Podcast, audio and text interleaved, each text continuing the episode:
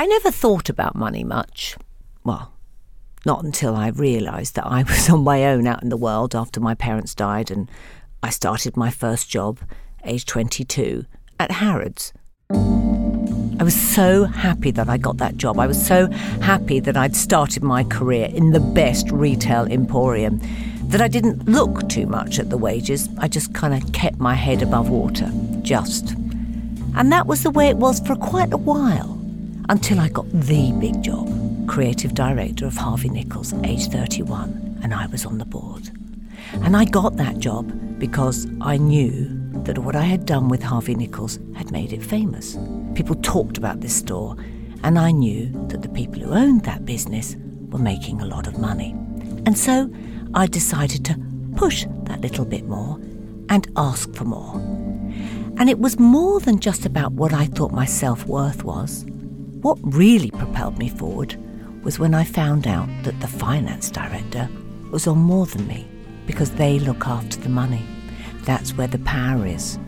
And what I was so angry about was there wouldn't have been money had it not been for the great retail emporium that was created by the creatives.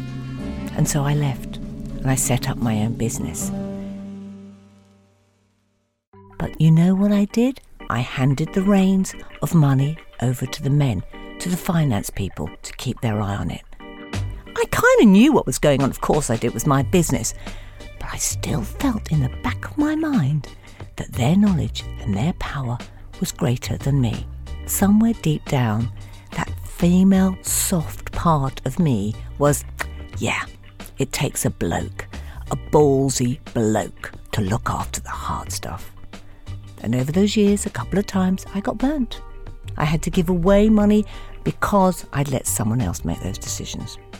And for the past 20 years, I've not let anybody touch my money. They can manage it, they can look at it, but it's my responsibility. Because here's the thing money, girls, gives you freedom to make choices. It gives you freedom, even if you haven't got that much money, to know what you can and what you can't do. Don't hand it over to anyone else. We don't want that to tip the balance on where our life journey is, but it's important and we need to talk about it and we need to manage it and we need to know exactly where our money's going. Whether you're in a partnership, whether you're married, whether you're living with your partner, whether you're in a business where your partner is taking control of the money, don't let it happen. Because here's the thing money gives you freedom, money gives you choice. And that is how we will move forward in the world.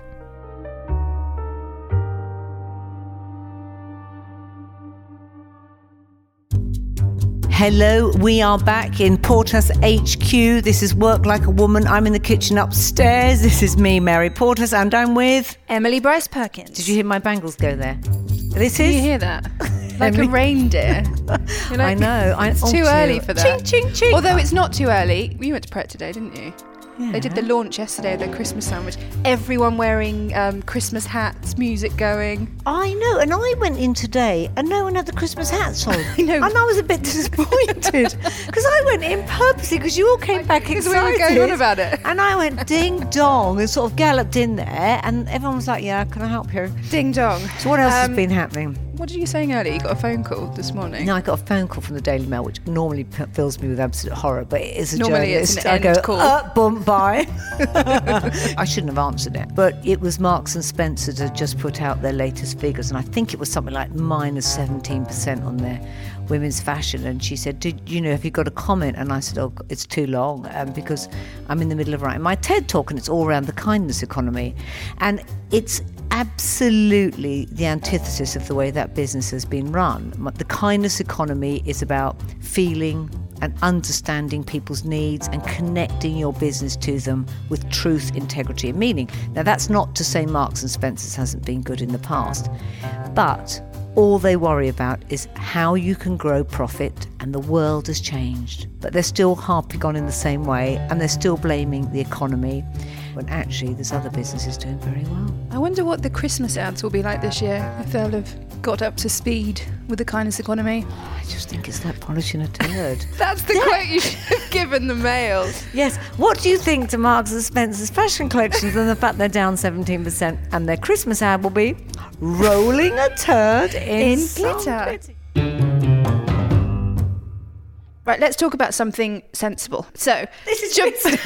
this This is is the biggest retail chain. This is a business podcast. Right, so Japan. The work culture in Japan is known around the world for being incredibly hierarchical, really hardcore. They even have a word called karoshi, which is for death by overworking. So they're not exactly, you know, putting themselves on a world stage as a pleasant place to work. However, Microsoft Japan this week just announced some results where they trialed four day weeks all the way through August. And surprise, surprise, it went incredibly well. Staff were really happy. Um, productivity went up by 40%. Over 90% of the staff said they really enjoyed it, want to want to carry on doing it. The company saved money. They changed all their meetings to only 30 minutes during the week. They used less electricity, less paper. It was a massive success. How much sense does that make? I love that their productivity levels skyrocketed 40% when it closed their doors for one more day a week. You see, we got it wrong. We've got the way of working wrong for so many years. We've got the highest in the well, in this country, the number one illness is depression and stress brought about by work. And we are losing money now on this, and our planet's suffering. So come on, businesses, wake up. There's another way to do work. Learn from Roger Whiteside. He was talking about that, wasn't he, on, on the last series from Mr. Greggs, as we called him, Oh, Mr. Gray. flexible working. He did But send anyway. us, by the way, he did, everybody who's listening. Remember, I moaned on that he didn't send us any sausage rolls. Well, the van turned up, let me did. tell you, outside Portas Agency HQ, the Greggs van arrived. They didn't last long. It We was very funny, especially seeing all the women across the road from Stylist magazine looking at it thinking, has the Portas Agency lost the plot? But we loved it. No, we loved it. Thank you. Right, who have we got on this week? This week we have Jude Kelly. Jude. Jude Kelly is a British theatre director um, from Liverpool. Don't know why that's important, but She's maybe important, just it is eh? important. She's important to her. Northern girl. She also founded Women of the World Foundation, which is now a festival. And when she was at the South Bank, you know that is that's the place for culture, isn't it? It's just the it's the biggest cultural institution in London, if not the UK. And she was there for a bloody long time. She was brilliant because she went in as creative director there and she just changed it. I mean, you know, of course, you know, the South Bank, we've got these incredible, you know, theatres, performance, and she managed all of that. And then she saw an opportunity to do something about women. And she started Women of the World. It was called the Wow Festival. I don't know how many. I think it's ten years ago now. If I'm, Yeah, I'm it was right. a long time. Yeah, a long time ago. And uh, she had this wonderful way of just re- picking the phone up and saying, "Could you come and talk at it?" There was no money.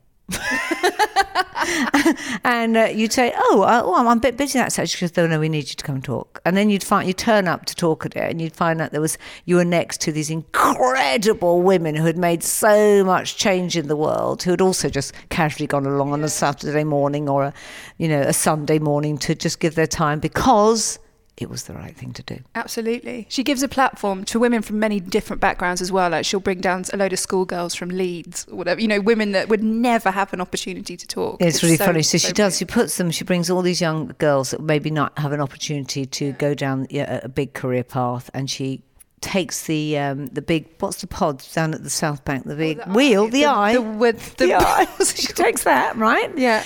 and she calls all different you know women who have you know achieved in life and, and, and who are older who can give back to these young girls and give them just chats, fifteen minute chats. So I was one day in a pod with Julie Walters. Oh, no, yeah. I was in with Julie Walters, Cathy Newman from Channel 4 News, uh, the MP Stella Creasy, Yeah. and me. I can't remember, there's a few others. Anyway, we, and then all these girls come in and they have 15 minutes with you. Then they jump out of that pod and they go to the next one and another lot come in. It was absolutely brilliant. Her latest project that she's she's going to talk to us about is Smart Purse. I think Yeah. you, you knew a bit about that already, didn't you? She um she basically noticed. Well, she set it up with Olga. I should mention um, Olga Miller, and they set it up because they were tired of seeing the narrative around money with women is women are patronised and there's sort of these massive systematic disadvantages that affect us birds, um, and we sort of always.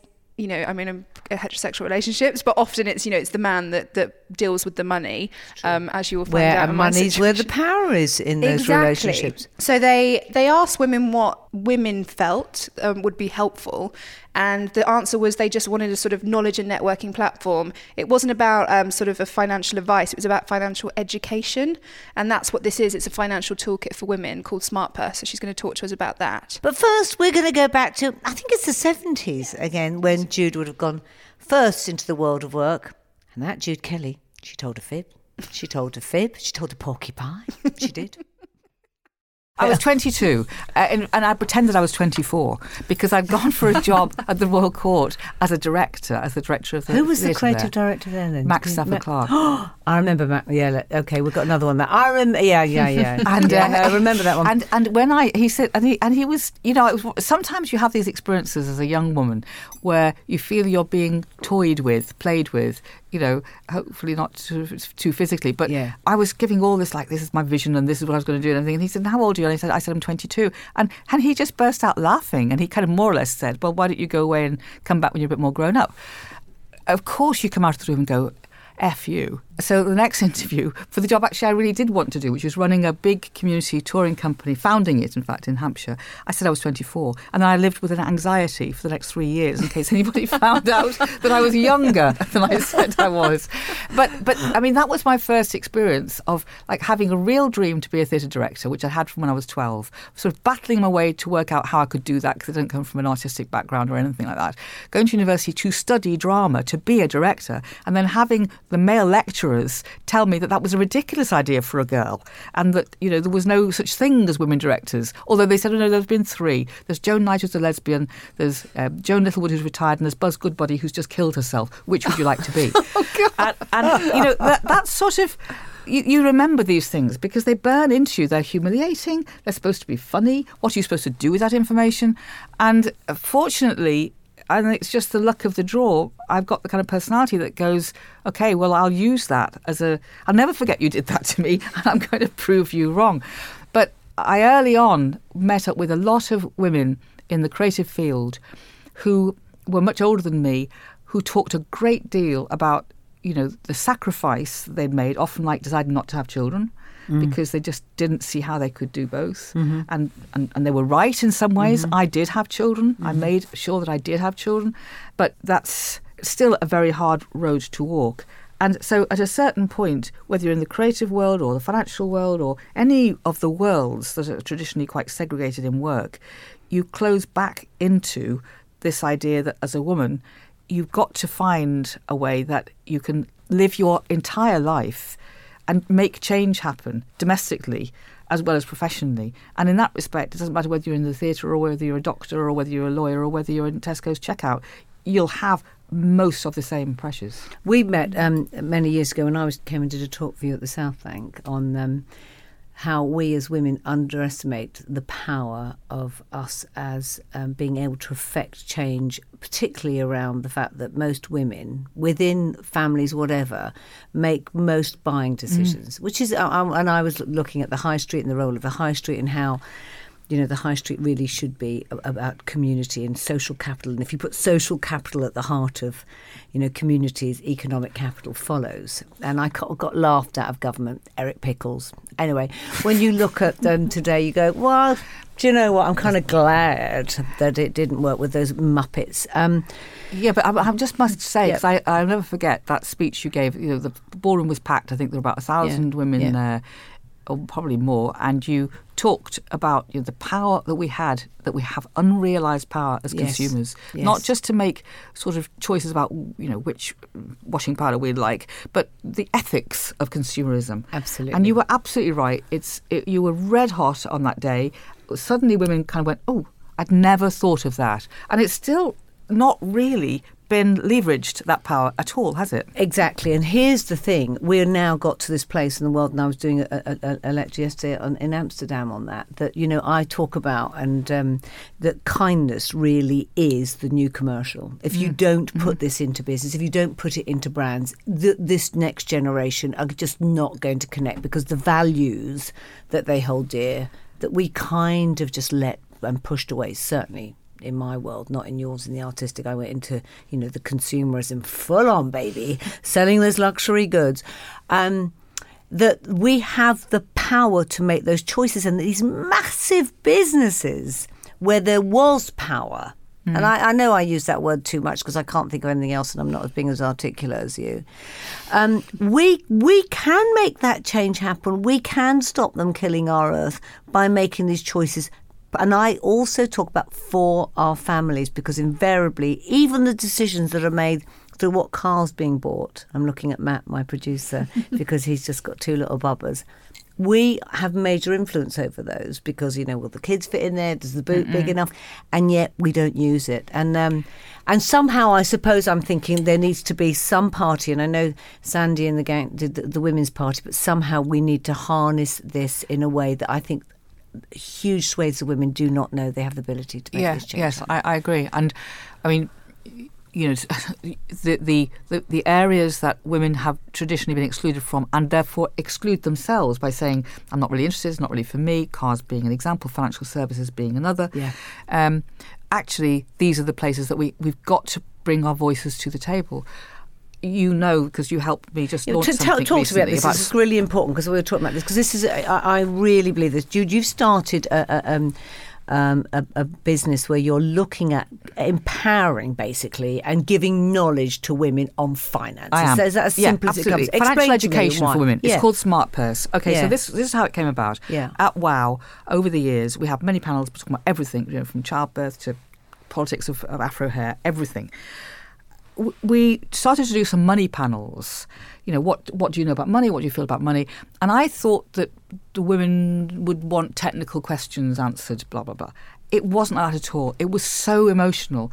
Women kind of admitting that they, you know, they, they were scared to open envelopes, that they didn't know what their mortgages were, that their pension was in their husband's uh, uh name and they didn't really know how much it was, that, that they just got divorced and they realised that they didn't know anything. I mean, it was it was uh, like a car crash of suddenly realising that women of all ages and all backgrounds. I agree. 2019. Were, like suddenly realizing that they don't have enough knowledge about money. So I actually went to a group of women uh, in the insurance sector who had already sort of started a women's supper club and said, look, why don't we create something? We called it Insuring Women's Futures. And it was a two year research project that analysed where women's finances in this country really are. And the statistics are unbelievably dreadful. It, you know, a woman of the same age and background as any man will be five times poorer than a man by the time she's 60, five yeah. times poorer. Because and the pension as well, isn't it? It's the, everything. The, the... It's it's to do with the choices you make at 15 to do soft subjects, not hard subjects, mm-hmm. and the pay that will then go with that. Is, you know, a woman takes eight years longer to pay back her student grant, but the pay that she'll get on average will be much less than a man. It's going Why into. Does that? That's unbelievable. I know. It's also because the, although women might get equal pay in some contexts, they don't get the same bonuses. They don't get the same share rights. I mean, that's if you're in a place where you get bonuses and share rights.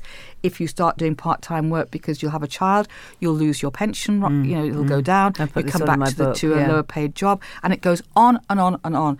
And then by the time, you, sorry, sorry to be so bleak, everybody. no, but um, this but, is something that we need to highlight. It's incredibly important, and so anyway, when I realised that this was almost like an invisible disability that women, you know, women were going to end up poor, and not just that, but they are uh, their children. Since women do most of the educating you know, at home in that respect. Children are mirroring their mothers in this respect. You know, my, my dad does everything. And of course, sometimes the fathers feel they should be doing finance because that's what like a man does. And the poor men obviously are completely hopeless occasionally at it, but they can't tell anybody. So sometimes people get into things where they've taken out second mortgages and they don't realise when the man and the woman get divorced at 47, which is the average, um, the man takes the pension, the woman takes the house. The pension keeps growing, the house has to get split. You know, there's so many conventions, and traditionally, men and women just don't talk about money because it's a very touchy subject.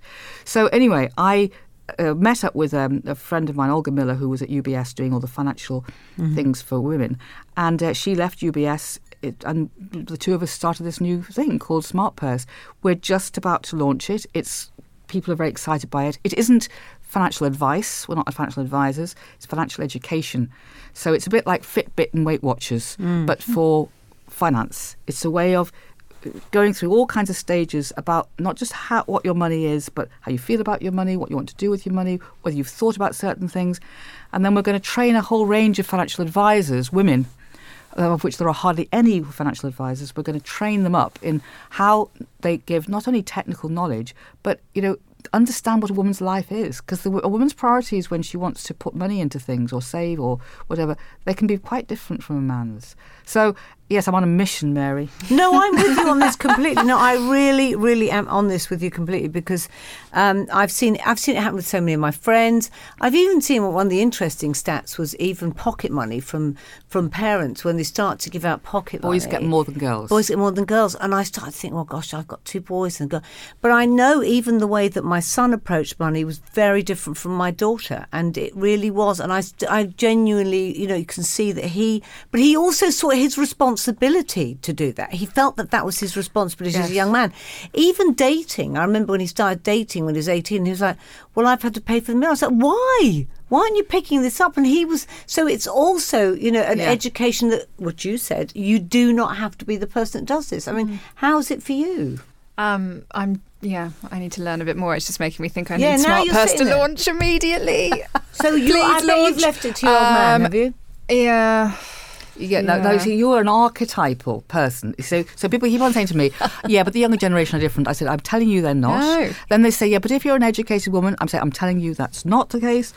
And and so you know, I don't know you, yeah, but yeah. you're obviously educated and solvent and presumably in a reasonably yeah yeah no uh, my husband it's a, a, classic thing where you know the bills are split so i know how much i've mortgaged all that kind of stuff but then with the things that i associated with being slightly more grown up i think also the problem is because he has his own company i'm like oh well you can kind of yeah you sort the pension and the life insurance and i went to all the meetings and was a bit like is this i mean he said when I, in the meetings i was just there sort of not paying attention rolling my eyes it's terrible it's my future but and, I just the, thought, well, and the financial advisors won't really be looking at you; they'll be no. talking to him. Yeah, yeah. So there's a kind of a wheel of, yeah. that goes round that ends up with women just disconnecting uh, and then thinking, well, he does all that stuff. So it, it, it's up to us. We've got to reconnect. We've got to realise it's important.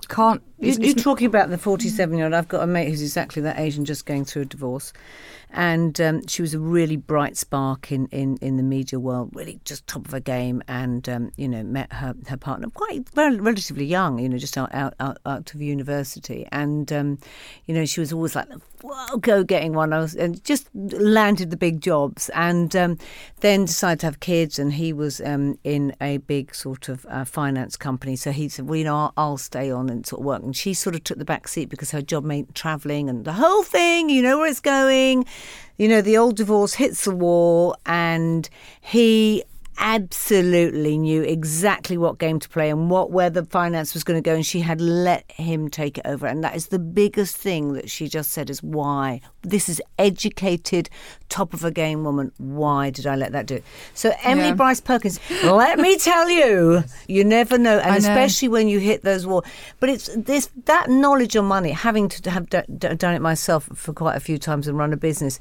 it is one of the most freeing things. Mm. It is like that, that, Even if I stood on the back of a notepad, I knew where my money was going. Yes. You know? and, and you see, I think that there's there's various things that women have been groomed to feel are a bit distasteful. Mm-hmm. You know, like we don't really talk about money, we don't really talk about ambition. Mm. You know, we, we, didn't used to talk about sex, but that's you know more, more or less changed now. Philippa Perry was in.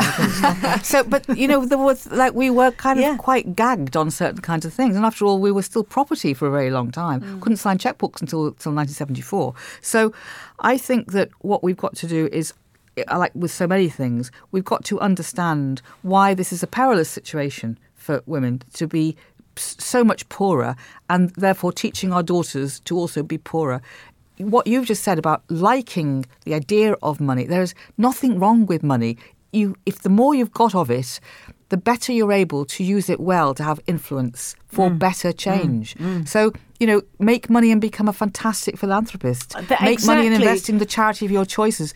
You know, make money and stop so many people being on the streets being homeless. I mean, if you have the ability to be solvent or even to be rich, I don't think that's an ugly thing for a woman to contemplate. It totally depends on what you do with it. But it is interesting though, because again, I'm talking about the, the sort of the new value system that's coming in there.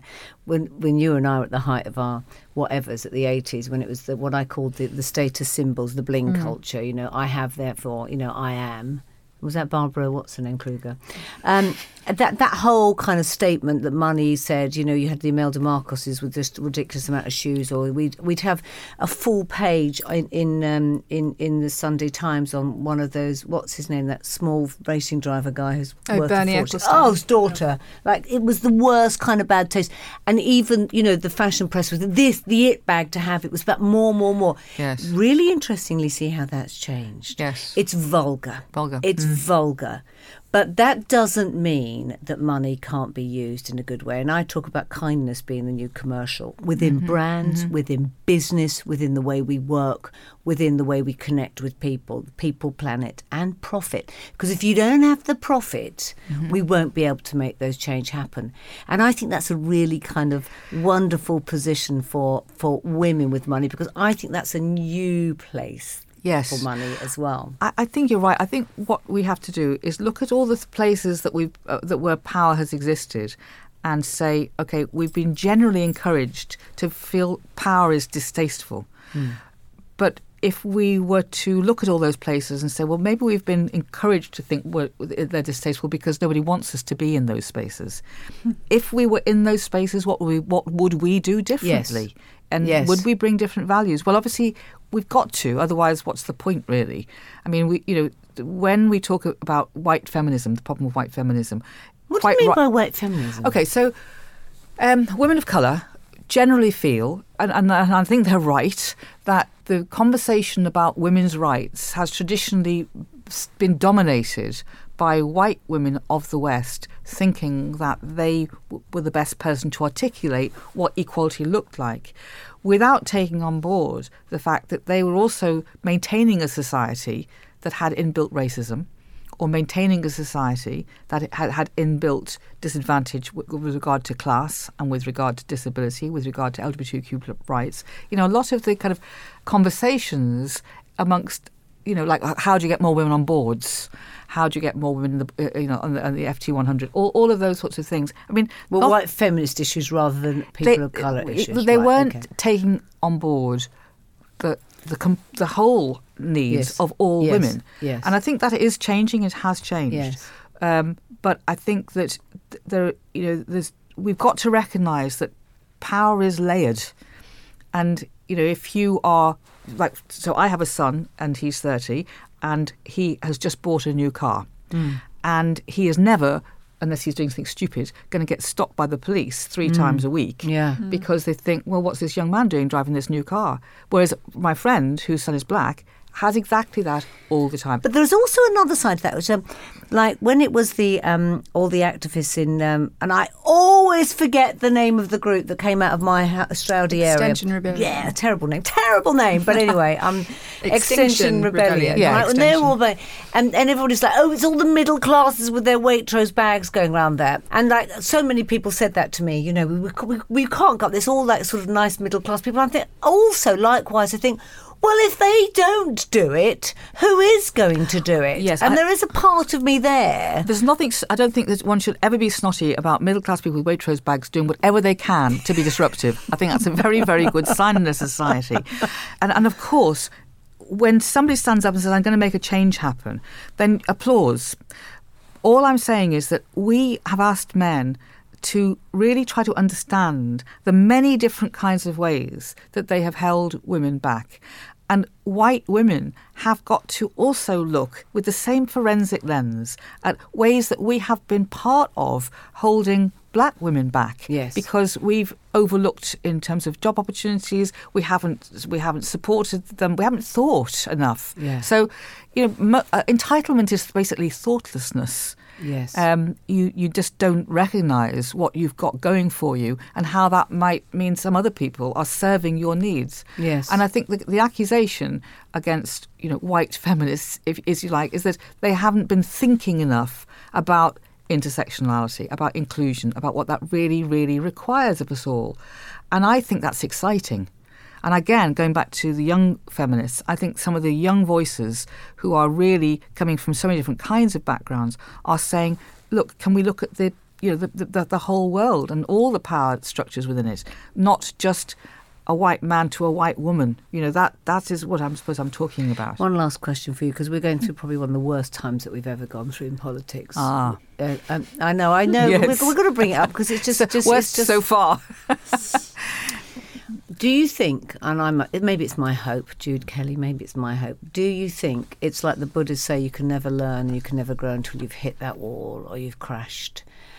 Do you think this could possibly crash and we could see a new movement coming through that completely swipes out those awful toxic male alpha culture that's just killing our society? Mm. Well, I, I certainly think that the, what the arrival of Trump, and not just Trump, but you know Yeah. other forces around the world, and the the, the arrival of similar voices in this country. Yes. I think what what and that has coming done. in Germany and across from Brazil, we're seeing it it's right presented across. a very the very stark reality that you know progressive thinking is fragile, Hmm. and because it it people are moved out of uncer- out of certainties and sort of dogged ideas into new areas and. People find that very uncomfortable and, dif- and difficult, and often they don't feel included in those conversations. So I think it has exposed to us the fact that we really need to fight very hard for what a different world could look like.